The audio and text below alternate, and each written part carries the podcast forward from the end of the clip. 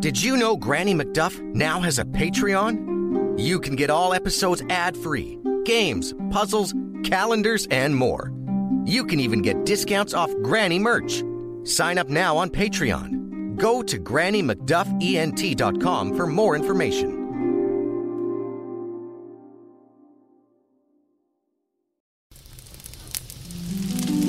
Good evening, children.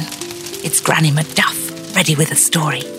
So make yourselves comfy, and I'll begin.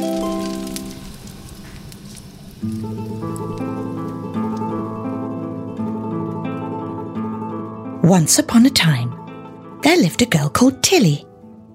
She and her father lived in a house in the woods. They had a farm and all the animals to go with it chickens, geese, goats, sheep, cows, pigs, and a rather mischievous rooster. Their horses were big and strong and could pull a pole with ease. They were named Falcon and Sasha. Tilly would go for rides with them through the forest all the way to the Great Lake. They would sip the cool, crisp water while she swam and caught fish to take home for supper. Sometimes father would come too. It was often lonely, just the two of them, but they were happy. When spring came, they went to town more and more often. Soon, father had married. She was a lovely woman, and Tilly was happy to have a mother. Harriet was her name. She had a son about Tilly's age. Carl was his name. He was a kind boy, and Tilly was overjoyed to have not only a friend, but a brother. They all moved into the little house in the woods. Carl had brought a pet with him, a cat. He had given it no name, so it was called Cat. Every time I tried a name out, she'd get really mad, and she would run amok and break the dishes. Mother said if she did it again, she wouldn't be allowed back inside. So I gave up, and cat it was. Well, she is a cat, so I suppose it makes sense, replied Tilly. The cat made quite a bit of trouble, actually. It would scratch them, knock things over, and cry until it got exactly what it wanted, which was mostly a bowl of milk and a big bowl of whatever was for supper. In all my years, I have never seen a cat eat mutton chop, said father. She eats everything, she does. And when she looks at me, those eyes, I swear she's putting a spell on me half the time, said Harriet. Well, if she keeps going on this path, we'll make her a farm cat. She'll live outside.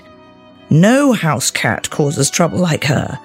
They tried keeping her outside, but all she did was scare the chickens so badly that they could barely lay an egg. Even the rooster was afraid of her. So they had no choice but to take her back inside. And for a time she was quite well behaved. But one thing remained the same. Every night, she went out at sundown and only came back as the sun was rising. One morning, Tilly was out gathering eggs from the chicken coop when she heard a noise. That's not Falcon or Sasha, she said. So she peeked her head out, and sure enough, Tilly was right. It was a small pony. He was jet black, and his coat shined like diamonds. His mane was as thick as the forest, and his tail as bushy as any tail could possibly be. Hello, Tilly said. And the pony shook his head up and down in greeting. She put the eggs down and walked to him. His fur was as soft as anything she had ever felt. You are quite lovely, she told him. What's your name? well, then I shall give you one. Finian. The pony shook his head. No. Kashmir? He shook his head again. No. But perhaps you're like Bertram. What say you? Bertram, then. But where have you come from? The pony looked towards the forest. Alone, then? Well, alone no more. You shall stay here with me, and you shall meet all the animals, big and small. Bertram was lovely, and he fit right in. Father, Harriet, and Carl liked him very much. And then Cat sauntered outside of the house. She saw him and let out a screech like no one had ever heard. She ran to him and tried to scratch him. He pranced about, trying to avoid having the cat get her claws into him. It was quite a scene. Father grabbed Cat and locked her in the house for the rest of the day. They fed Bertram, and Tilly brushed him. After bedtime, Tilly could not sleep. She was so excited for their new arrival. She snuck out to the barn to see him. But he was gone. Where are you, Bertram? But he was nowhere to be found. In the morning, though, he was back inside the barn just as if he had always been there. This happened the next night, and the next night, and the next. Until one night, Tilly waited and followed him. He trotted all the way to the edge of the forest, down the hill, and right to the Great Lake. Tilly tried to keep up, but faster and faster he went, and soon he was out of sight. When she got to the lake, there was no sign of him. But there, in the tree, was a boy. Hello, he said. Hello, Tilly replied. Who are you? I am Thomas. What's your name? I'm called Tilly. I was just looking at the stars, Tilly, said Thomas. She looked up. The sky was so clear, the stars shining bright. Thomas climbed out of the tree and sat down. I wonder what it's like up there, she said. I should like to visit the moon one day. Tilly laughed. Visit the moon? That's impossible. You'd be surprised what's possible. Do you see that star? Yeah? That's called the North Star. It shines the brightest. Tilly sat down next to Thomas and they talked all night. By morning, she knew the names of every single star. But just before the sun began to come up, Thomas stood and said goodbye. Will you come back? Tilly asked. You can find me here every night the stars are out. Tilly returned home and found Bertram back in the barn, chewing on a bit of hay, although he seemed not to like it very much. I shall follow him again. I'll find out where he goes, Tilly thought. She went out again that night, and again she lost sight of Bertram. But the stars were out, and there was Thomas. Again and again they met. They talked of all the things they loved, all the things they wanted to do, and of course of the stars. For a week after that, the rain came, and Tilly was stuck inside with nothing to do. She and Carl played games, but soon there were no more games to play. They were bored. Can I tell you a secret? Carl asked. What is it? said Tilly. Well, Cat always disappears at night. I thought maybe she was out looking for mice, but I wanted to see for myself. She's such a strange cat after all. So I followed her. And what happened? I lost her. She was too fast. But then I came to a clearing, and there was a girl there. She had a fire lit and she was roasting a chicken. Who was she? Her name is Geraldine. She's quite nice. She told me stories of a king and a queen and their two children. She has a brother, she told me. What's he called?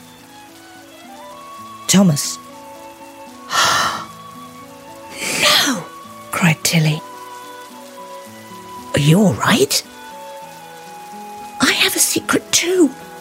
Bertram disappears at night and I followed him. I too lost him. He was so very quick. But I met a boy by the lake. Thomas. That must be her brother. But why did he not tell me? Well, I cannot answer that.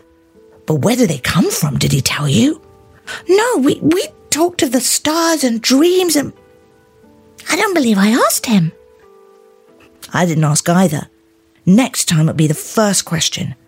They're brother and sister, they must be. Ask her, and I shall ask Thomas. When the rain stopped and the skies were once again clear, Tilly found Thomas just the same as usual, sitting by the lake, looking up at the stars. Where do you live? Tilly asked. Thomas smiled. I live in a house nearby. But where? Who are you really? I'm Thomas. I know of Geraldine. She is your sister, is she not?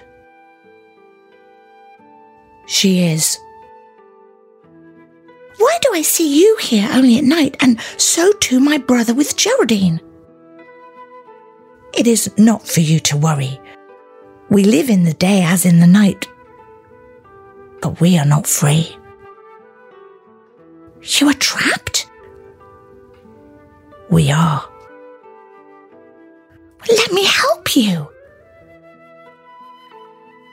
You cannot. It is too dangerous. Come and sit. Let us enjoy the stars. Let us talk of what we dream of. For it is all I can speak of. Tilly was so upset. She ran away and found shelter under a tree. She wept until the sun began to rise. And when it did, Tilly looked up through the trees to find her way home. There, in the distance, was Thomas. And in an instant, he was no longer a boy, but a pony. She could not believe her eyes. Could it be? What did he mean by not being free? Trapped? She thought. Tilly found Carl tending to the sheep.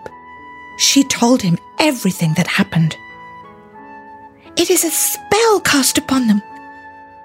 And Geraldine must be cat. They are not pony and cat, but brother and sister. Well, it could not be, sister, Carl replied. There is no such thing as spells.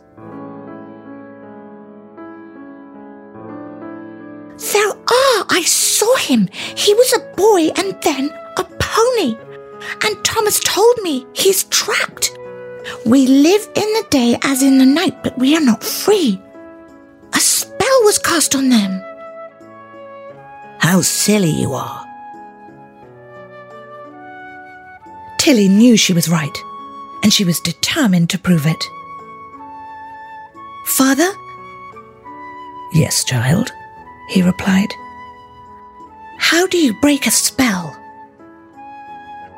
I should think if you sprinkled fairy dust, that might do the trick. Where do I find that? In the treetops on the hill, but only at the time of day where the sun is golden just before it sets. Father, do you think me a silly girl? fairy dust in the treetops. What a story! Tilly, my darling girl, I would never lie to you. Only the truth between us. Always. When I was a boy, I found the fairies. They live in the trees. And I promised never to leave this place, to always watch over them. And I have kept my promise.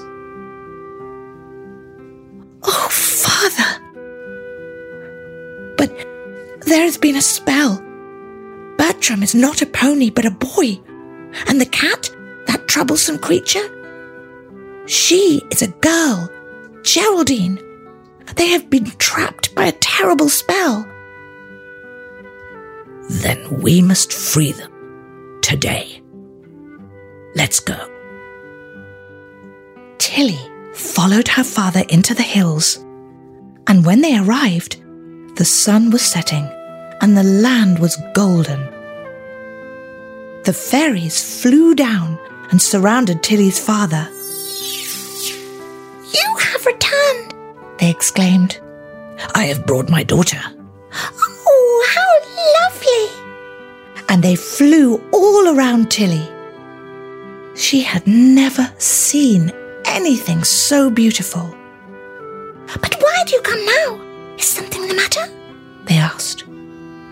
It is, said Tilly. There is a boy and a girl, and they are in trouble. A spell has been cast upon them. By night they are human, by day a pony and a cat. Oh dear, cried the fairies. We shall give you some of our fairy dust, and you shall sprinkle it upon them when the moon is full. That should do the trick. Thank you, said Tilly. Tilly and her father took the fairy dust back home. Carl and his mother did not ask where they had been, and so they did not tell them. The next week, when the moon was full, Tilly found Thomas sitting by the lake. She said not one word, but walked right up to him and sprinkled the dust. It flew about in the air and then glowed as it fell upon Thomas. Then it disappeared. What have you done? he asked. The fairy dust. It was meant to break the spell. But it did not. For nothing can. I have tried. We shall know at sunrise. And sure enough, at dawn, Thomas remained a boy. I do not believe it, he cried he stepped into the sunlight. The sun shone on his face. Thomas smiled and he hugged Tilly. Oh, thank you, thank you, dear Tilly. The next night, they found Geraldine just where Carl had said she was always found at night. And though she tried to run away, Tilly sprinkled the fairy dust over her. It is over, sister, Thomas said. Please forgive me. You silly boy, it can never be over, said Geraldine. For now, it's finished, he replied. Both Geraldine and Thomas were free of the spell. I am still angry with you, Thomas, said Geraldine. It was all your fault. I should have clawed you every day for what you did. What happened? asked Tilly. My dear brother found a witch's house on the mountain by the river that runs into the sea. He went inside, and even though she wasn't there, she knew of our presence. I begged him not to go inside, but he did not listen.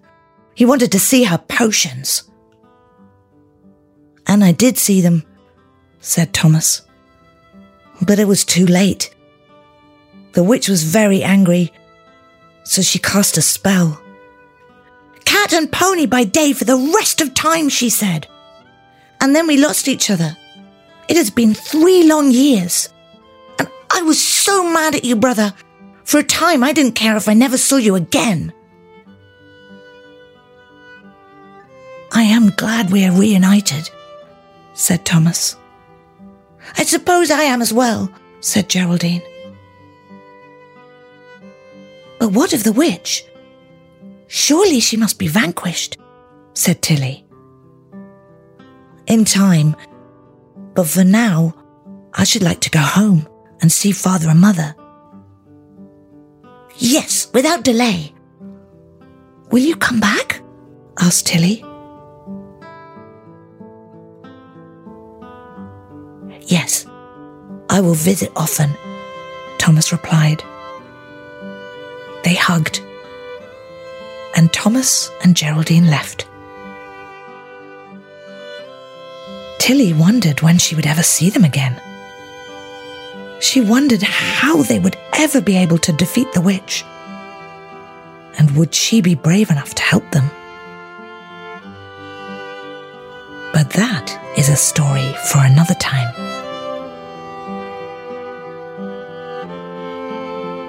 The end.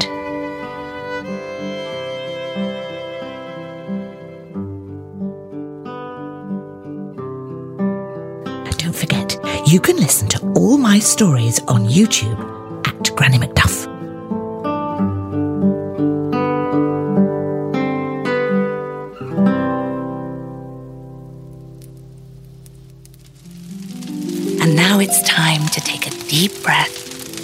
Close our eyes, so that we may drift off into a world of our own adventure.